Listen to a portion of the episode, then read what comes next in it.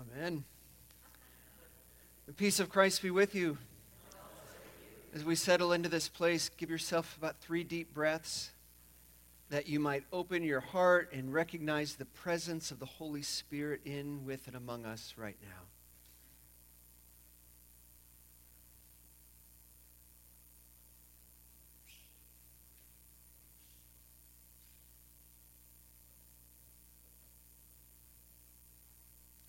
Friends, let us worship in beloved community.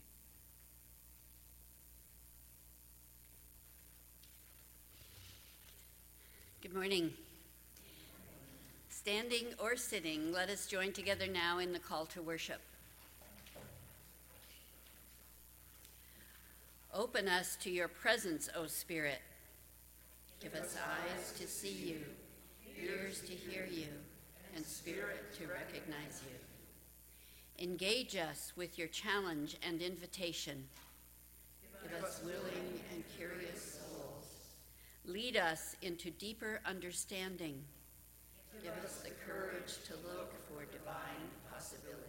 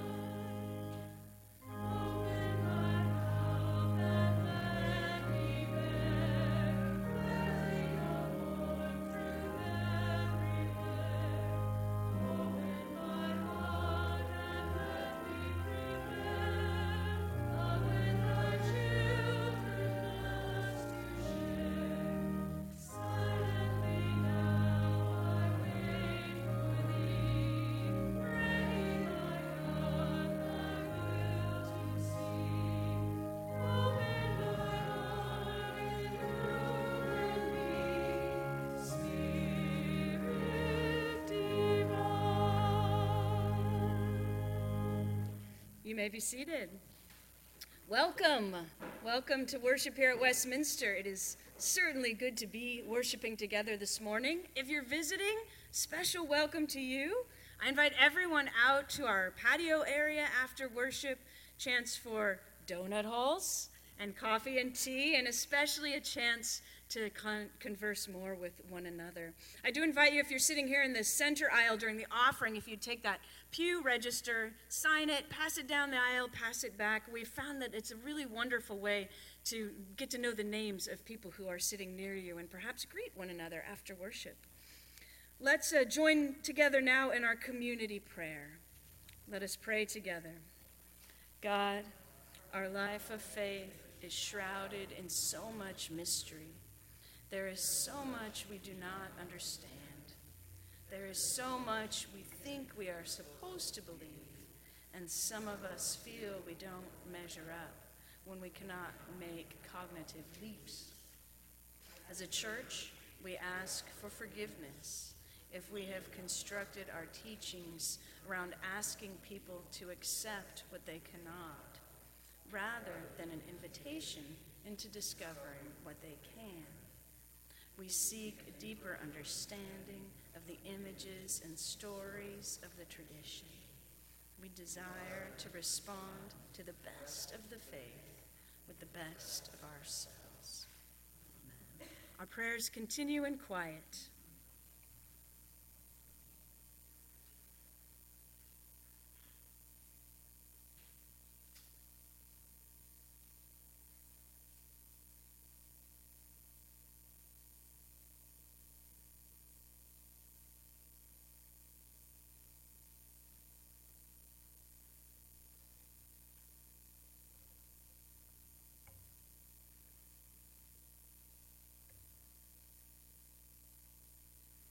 Amen. Friends, know that the love of God revealed in Jesus Christ forgives us, heals us, and sets us free. And may God's light shine out of that place of freedom in each one of us. Amen.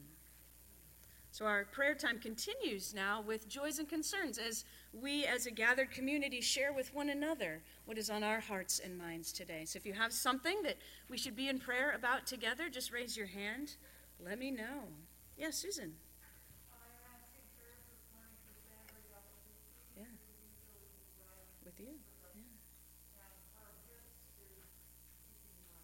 Hmm. Prayer. Yeah. Prayers for Sandra Jacopucci, one of our members who often gets a ride with Susan and Lewis. Her, her hip is bothering her this morning, making her unable to come today. So we'll definitely hold Sandra in our prayers. Others? Yeah, Ruthie.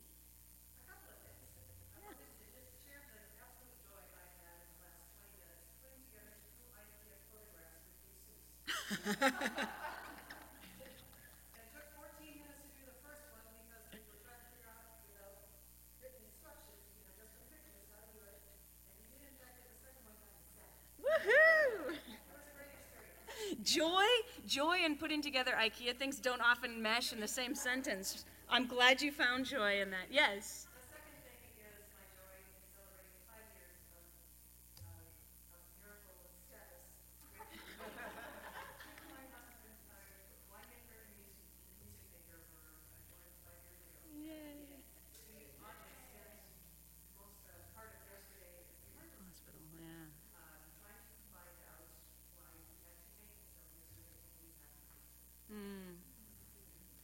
So, yes, absolutely. So, Ruthie shares a joy. Uh, she and Clark are celebrating their five year wedding anniversary, and also that uh, they celebrated, not celebrated, yesterday in the ER. Clark had a couple of fainting spells yesterday.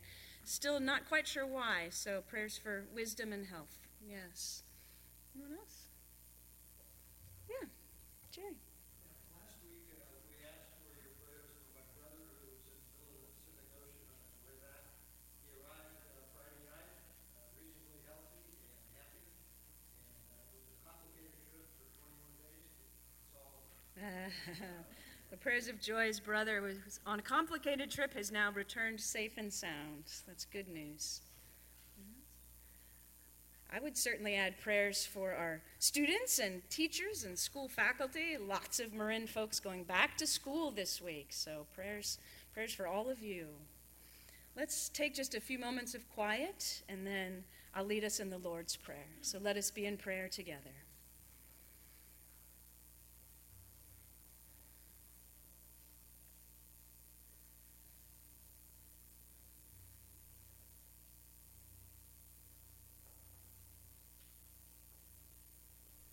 Holy God, we have gathered in worship today to celebrate your presence in our lives. Send your Spirit to meet us here in our time together, that we may begin to glimpse your grace. And hear us now as together we pray the prayer that your Son taught us, saying, Our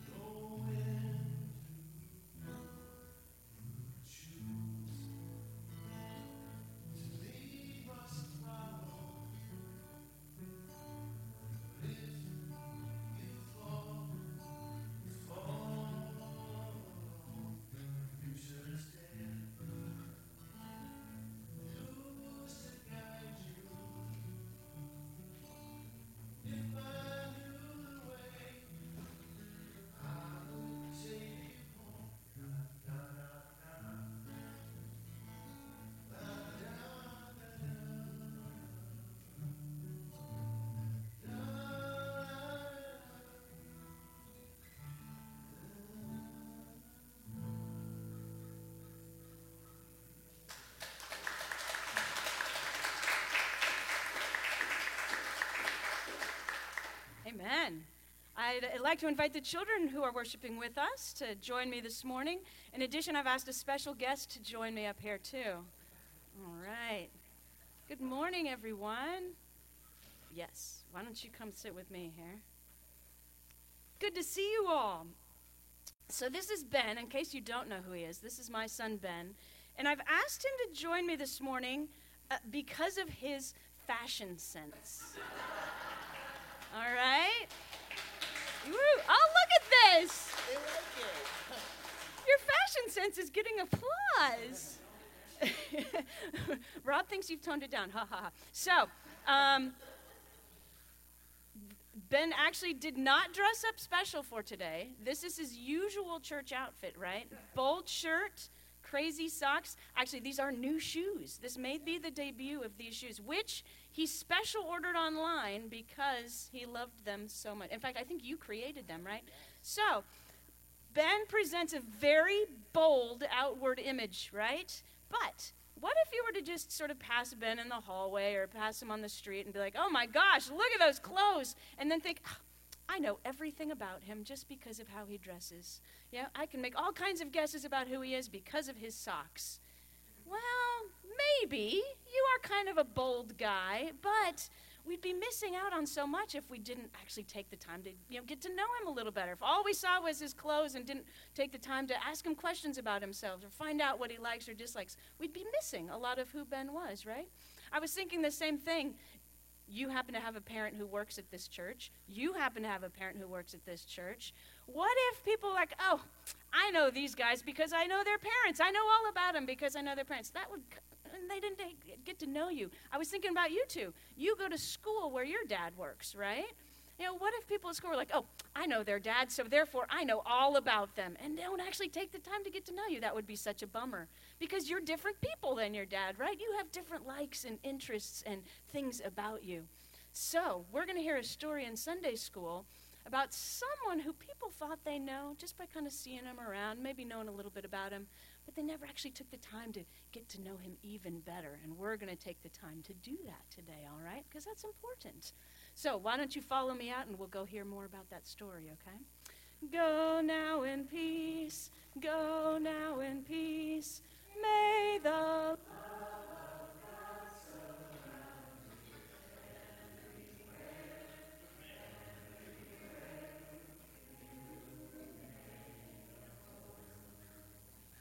Right, we're, are you coming with us? Okay, we're going to head up the stairs here. Mike's on, coach. Yeah. Mike, or turn off your microphone. No, we're going to head up the stairs. Nobody tell her, and let's hear what the.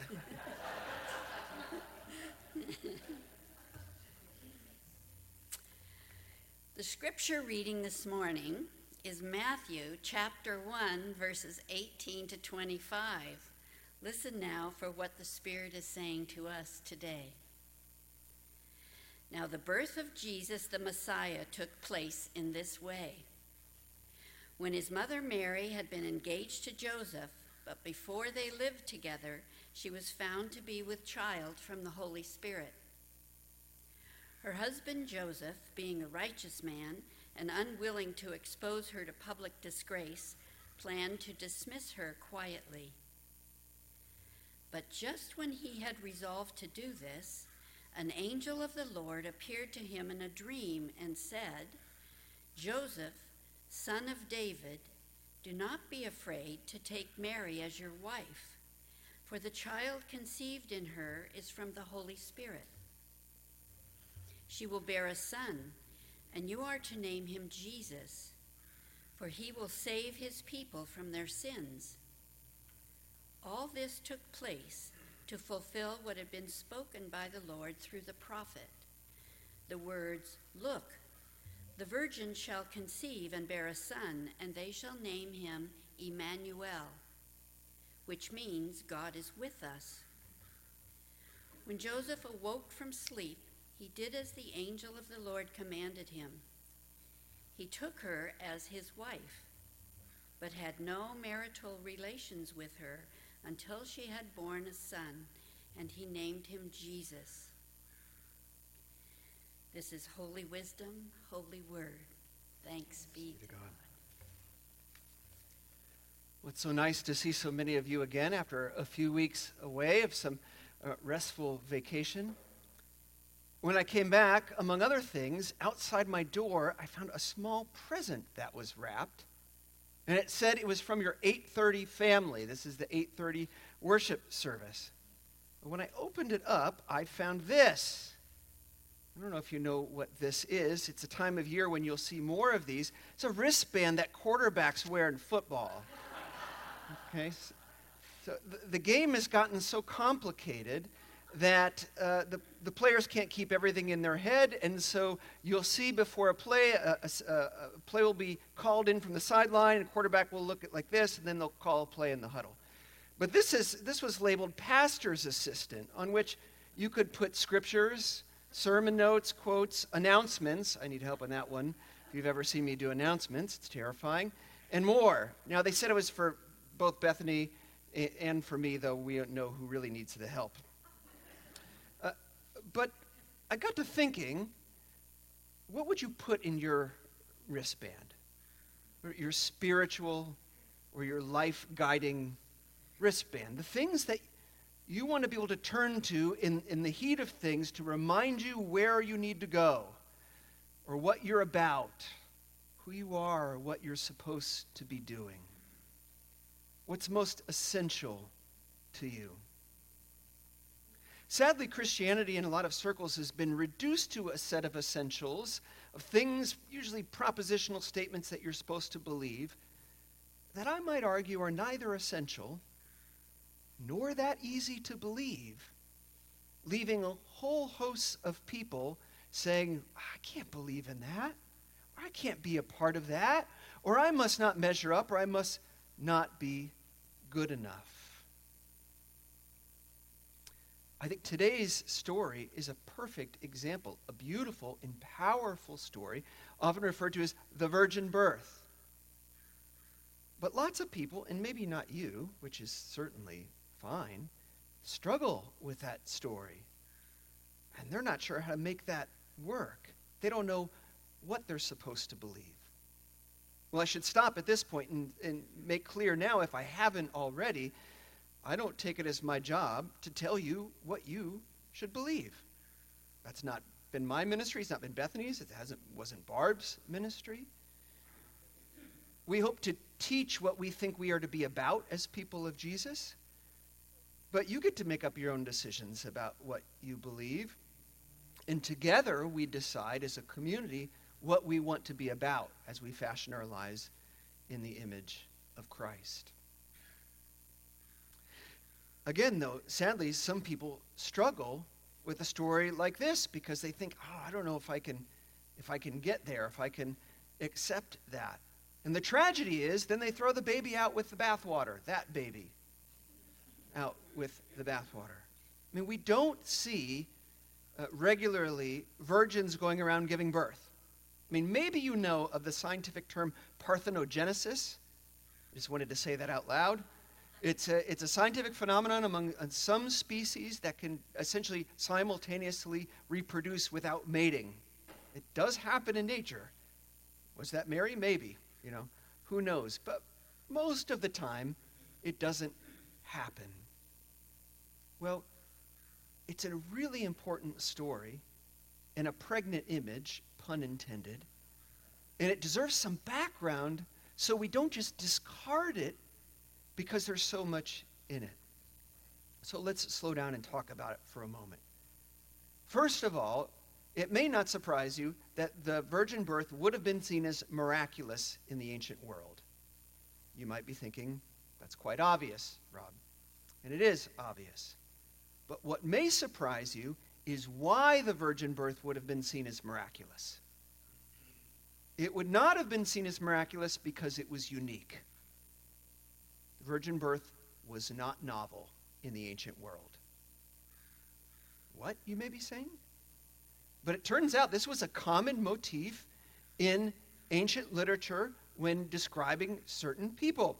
So here's a list of figures about whom a virgin birth was claimed uh, in the ancient world. It's compiled by a guy named Reverend Ben Robinson. Zoroaster, the Persian messianic figure and center of what would be called Zoroastrianism. Pharaoh Amenhotep III, one of the pharaohs, virgin birth. Marduk, not just a common, comic strip, but the Babylonian god, said to have been born of a virgin. Theseus, the founder of Athens. Alexander the Great. Pythagoras, whose theorem we've all learned. And Caesar Augustus, whose month we're all in. All were claimed to have been born of virgins. So it was not unique. So, what's novel, what's powerful, what you might say is miraculous, is not the biology of this story, but the identity of the people who inhabit it. None of those figures look at all like little Jesus and Mary. Right?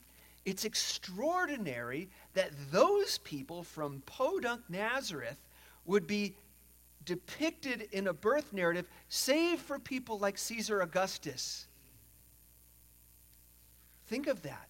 It's a statement about not only who Jesus is and what God's doing in Jesus, it's also a statement redefining what real power looks like, what real rulership looks like. Now, as you hear at Christmas time, uh, it's said that Jesus was born in this way to fulfill prophecy, the prophecy of the Old Testament. It was, Matthew said it uh, in the reading you just heard Barb offer. That Old Testament prophecy is from Isaiah 7:14. And if you pull out your Bibles, it will read as follows. The young woman is with child and shall bear a son and shall name him Emmanuel. I always laugh because the next line in the reading is, and so she named him Jesus. Look, it's stressful to give birth. Let's be easier. Did you notice the slight difference in what I read from Isaiah? The young woman is with child and shall bear a son. And what Barb read from Matthew? The virgin shall conceive. What's going on there? Maybe it happened just as prophesied. Remember, I'm not here to tell you what to believe. Maybe Mary was a virgin, visitation from the angel, she conceived of the Holy Ghost and gave birth in accordance with the prophecy. Maybe Matthew constructed a narrative in such a way as to convey an important message about who Jesus was. And he did so by drawing on Old Testament prophecy. But the thing is, Matthew didn't read the same Old Testament that you and I read. Matthew was reading what's called the Septuagint, which was the Greek translation of the Old Testament. We read a version that is based on the Hebrew. When the Greek translators looked at the Hebrew Old Testament, this line, there's a word that can mean virgin or young woman. And the Greek translators chose the Greek word that only means virgin. So if Matthew is constructing a narrative to convey his conviction about who Jesus was, it would make sense that he would do it within the motif set out by Isaiah as he read it. We, we know almost certainly he did this with the Palm Sunday story. Why? Because in the Palm Sunday story, if you read Matthew's version, there's something quite humorous. It appears that Jesus is riding into Jerusalem not just on one donkey, but on two. Read it for yourself. That's what it looks like. Why is that? Matthew is uh, reading a prophecy from Zechariah, again, because he wants to tell you who Jesus was. It's an honest conviction. He doesn't understand, though, how Hebrew poetry works. In Hebrew poetry, poetry, you say something and then you repeat it in a slightly different way. So it says the colt, full of a donkey. And he thinks, okay, Jesus is riding a colt and a foal of a donkey. So, because of that, we think that it's possible Matthew wrote the story in a certain way that draws on the prophecy. Now, to modern Christians, this might some of them might find this offensive or an insult or a threat to their faith. I don't want it to be any of those things. Remember, you have your own convictions, hold on to them. ancient folks would not have been troubled by this because they didn't see the gospel writers as documentarians who were telling you what it was like if, if there was a camera on it, though they didn't know what a camera was. That's a very modern sensibility. They understood these mythic narratives to be weaving tapestries that were meant primarily to tell you what things mean, not just what happened. So that translation should, was not an affront to Matthew's faith, and it shouldn't be to yours. It didn't undermine Matthew's conviction about Jesus being born of God. That's how Matthew conveyed his conviction that Jesus was born of God. And either interpretation, the more literal or the more metaphorical, conveys the same meaning. Jesus was born of God. Jesus was born of spirit. And remember, in John's gospel, this is what Jesus says we are to be born of as well. He says you've got to be born again, you've got to be born above, you need to be born of spirit. And so the task when one faces this passage is not to squeeze until you can accept a, a biological quandary. The task is to figure out how can I recognize that Jesus was born of God and receive his invitation to likewise be born of God to be born of spirit and to live in the world in a way that conveys that. How good are we at that? Do we ever even get to that task? Are we so caught up in this other task? How good are we at discernment, which is just the fancy word for learning what Spirit wants from us? How we are to be born of that and convey that in our life. If you were here last week, you heard Betty Hassler preach beautifully about people in her life at key times who, who offered some wisdom and some direction. Really led her, in a, I would say, in a godly way. If you didn't see this, watch it on YouTube. That helped dramatically shape her life. How good are, are we as seeing our, our, our, the call of our faith to hone that skill in our lives? I was uh, talking to a physician some years ago, an otolaryngologist. Oh, I've said it in both services correctly. That is a record. Uh, ear, nose, and throat specialist. Although I was told now at Kaiser it's head, neck, and surgery. I don't know. Um, in any event, I asked him how he came to his decision to specialize in that field of medicine. And his answer was surprising. It was simple and rather practical. It wasn't that he really loved throats or ear canals uh, it, as fascinating as, I mean, miraculous, you might say, as the ear is. It wasn't that he'd lost a loved one to maybe cancer of the throat or a disease that would have affected him, uh, him or her in that way. Rather, what it was, was he looked around at physicians already working and uh, made a decision based on who he thought looked the happiest. Sorry, Claude. Based on his disposition who looked like Bob, mm-hmm, who looked like they, they had a lifestyle that he wanted. And that's how he decided what to specialize in. But it's a really interesting way to make a decision. Not based on all the other things that might be alluring money or prestige or, you know, whatever. And it's kind of a good model or a good analogy for living the spiritual life. How do you discern what is of spirit what is of God for you in a way that cuts out the noise of other things that might be tempting, might be rewarding in some people's eyes, but ultimately aren't your path, aren't the best things. It's sort of that question of what you'd put on your wristband. We talked a few weeks ago about Jews fixing verses of the Torah to their bodies and what's called phylacteries, their wrist or their head. It's that same thing of cultivating the ability to, to push out the other things and remember who you are and where you're supposed to be going to and, and to whom you should listen to truly be as Jesus would have us be born of God. So, the question that this story prompts in us, again, is can you believe a woman can give birth without having sex with a man? That's one question to spend time with. Another is what practices can you cultivate in your life to be born of God? to make your life bear witness and live with integrity uh, on a spiritual path. So, might you dedicate some regular time to contemplative prayer? Might you make a commitment never to make a decision rashly, but first to stop and be in a prayer that listens rather than only speaks, so that you know what decision is truly in line with who you are and whose you are? What about cultivating a chosen family of friends, colleagues, of confidants, of mentors that you can gather regularly with whom you can be your true self and you can share earnest and difficult questions or things you're struggling with, knowing you'll get honest feedback or open ended questions or people who will reflect back to you what they're hearing in a way that will actually guide you in a meaningful way. Maybe you don't live alone and you want to cultivate a practice of family meetings in your house where not only do you celebrate the things you've had in recent times, but you bring decisions to the table knowing that you will make them in a way that's on the same page and you'll hold each other to a high standard. Speaking of standards, maybe you'll just develop a very concrete list of your key and core values. And you'll run every decision and every action best you can through a screen of those values so you know how to choose how to be in the world.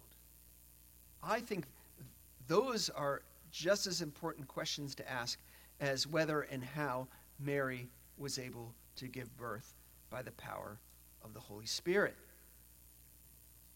So remember, God being born into the world is the task. That's the key event of this story. But the key is, it doesn't just happen once. The great Dominican mystic, Meister Eckhart, said this it's right on your bulletins. We are all meant to be mothers of God. For God is always needing to be born. Isn't that wonderful? God is always in need of being born, and we just need to be the mother who can do so. So, in this sense, if all we do is revere the Virgin Mary, we forget to join in with her. We can adore her and we can be inspired by her, but really we're being invited to participate in her activity. This is very Richard Rohr sounding, if you follow Richard Rohr, Franciscan writer. He's all about participation. That life is not about squeezing yourself into belief, it's about uh, stepping in to participation in the divine mystery and the divine activity. So Rohr refocuses our attention away from propositional statements that we have to accept or we're out, litmus test Christianity, and instead invites us to participate in Christly activity. Uh, there's a quote of his that's been going around that I want to share with you because it's really captured people, and I think it speaks beautifully to this subject. Rohr says this Christianity is a lifestyle. Now, that sounds mundane, but that's a dramatic statement. It's not a set of propositional statements, it's a lifestyle, a way of being in the world that is simple nonviolent, shared, and loving. However, we made it into an established religion and all that goes with that, and avoided the lifestyle change itself. We missed the lifestyle part, he says. So we could be warlike, greedy, racist, selfish, and vain throughout most of Christian history and still believe that Jesus is our personal Lord and Savior, or continue in good standing to receive the sacraments. The world has no time for such silliness anymore, he says. The suffering on earth is too great. Wow. That's refreshing. Someone who just says it like it is. You can't just say, well, Jesus is my Lord and Savior, but then continue to be warlike or greedy or racist or selfish or vain or any other set of non Christ like attributes and think you've gotten it The point is to try to alter your lifestyle, that it reflects the way of Christ in the world, which is simple, nonviolent, shared, and loving. In fact, if you claim that Jesus is your Lord and Savior, then by definition you have to disavow those other things. And when presented with a gospel in those terms, scores of people who thought they couldn't be a part of this, thought they didn't measure up, or somehow they've gotten it wrong, or they just can't believe well enough. will sing in unison, well, that I can believe. That I can get behind. This one who represents, is put into a story of the all powerful figures of history, who spent his time hanging out with outcasts, people that nobody wanted to be around, of advocating for the weak and for the poor, of speaking a difficult word of truth to those who had a lot of power, who washed the feet of his students. That I can get behind. I can believe in that.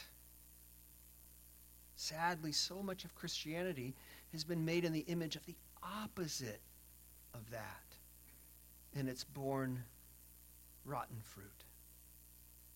So now return to that story, which you may, though I don't want to assume, have at the beginning thought, well, I, I just don't read that one, or I don't believe in that. And now see how many expanded interpretations can bear gospel fruit. Sarah Wiles, a pastor in Blacksburg, Virginia, who I quoted a number of weeks ago, wrote beautifully on this passage. I want to share a quote with you. That's edgy. It pushes the limits of imagination on possible interpretations of this passage. But listen for how it might bear fruit.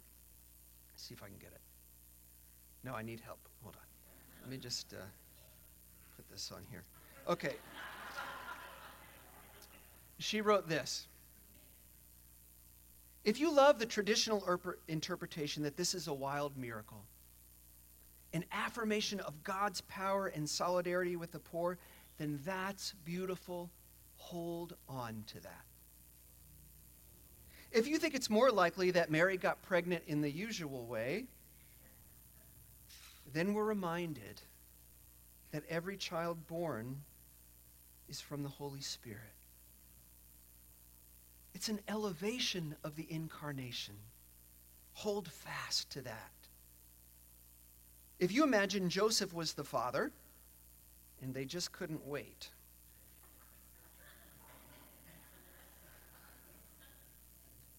Then we're reminded that God is with us in love that overtakes us.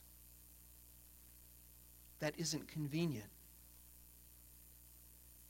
If you imagine Mary stepped out on Joseph and got pregnant with someone she shouldn't have, but Joseph still chose to love and raise this child as his own, then we're reminded that we're all adopted, claimed by a God whose love breaks every taboo. Now, this one's going to push you if you imagine that Mary was raped by Joseph or someone else, then we're reminded that from his very conception, Jesus was in solidarity with the broken and the abused in our world. And our churches are filled with both. And whether or not you believe Mary was one, if you read Matthew's genealogy, Jesus' lineage is filled with those. From womb to cross, God is with us in our suffering. Turn this story every which way, and it's still gospel. The question is not what you can believe, it's what you want to fashion your life about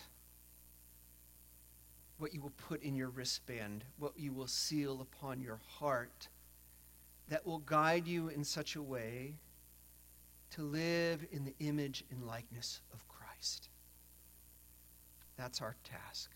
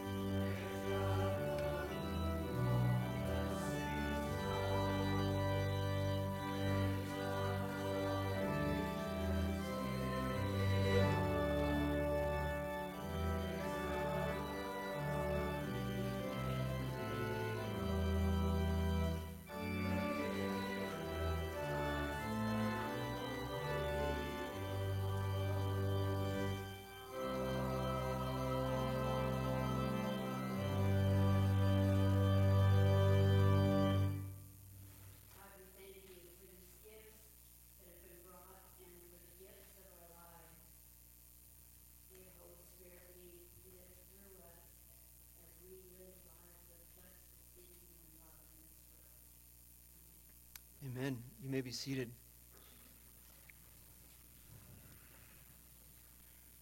I have to confess, I always find it a tough transition after we hear beautiful music and a beautiful prayer to go into announcements. It's such a. So we take a breath. I should say, um,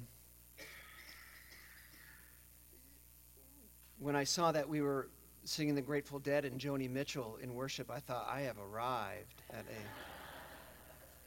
But you should know, just as Ruthie and Patty take go to great lengths to make sure the music aligns with what they think I think I'm going to say. Uh, whenever Michael or Glenn or others lead music, they, they come to us and they say, well, we want to make sure the words match and the tone. And so I'm just overwhelmed with gratitude for the ways in which you all support the worship in this church. Uh, we're trying to do a better job of not just reading the bulletin to you when announcements time, so I will trust you to read that on your own as well as the e news, other publications. A few I'll highlight that may not appear there.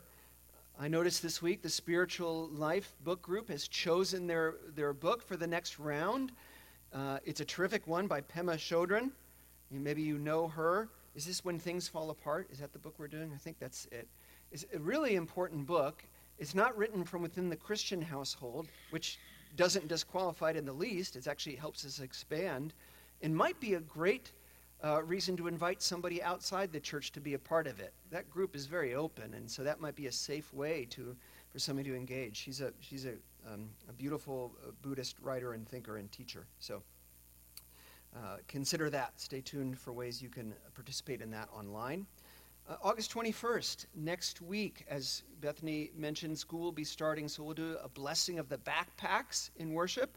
So if you have children, make sure you come, have them bring their backpacks. If you know other kids in the church, tell them it's a good Sunday to come so that we can surround them with love and blessing as they head into a school year and all that that carries with it in terms of nerves and excitement and the rest.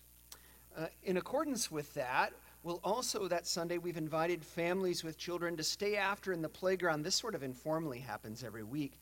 To hang out in the playground a little bit longer after the 10 o'clock service to get to know each other. And I would invite all of you to attend that as well, even those of you who don't have children or young children in the church. In fact, it's just as important for our young families to meet you as it is to meet each other. So think about it next week. Grab your coffee, grab your donut hole, and head into the playground and make new friends. Help folks who are uh, in that phase of life feel really welcomed and connected to the life of this church. And with that, our closing hymn is number 99. Standing or sitting, let us sing together.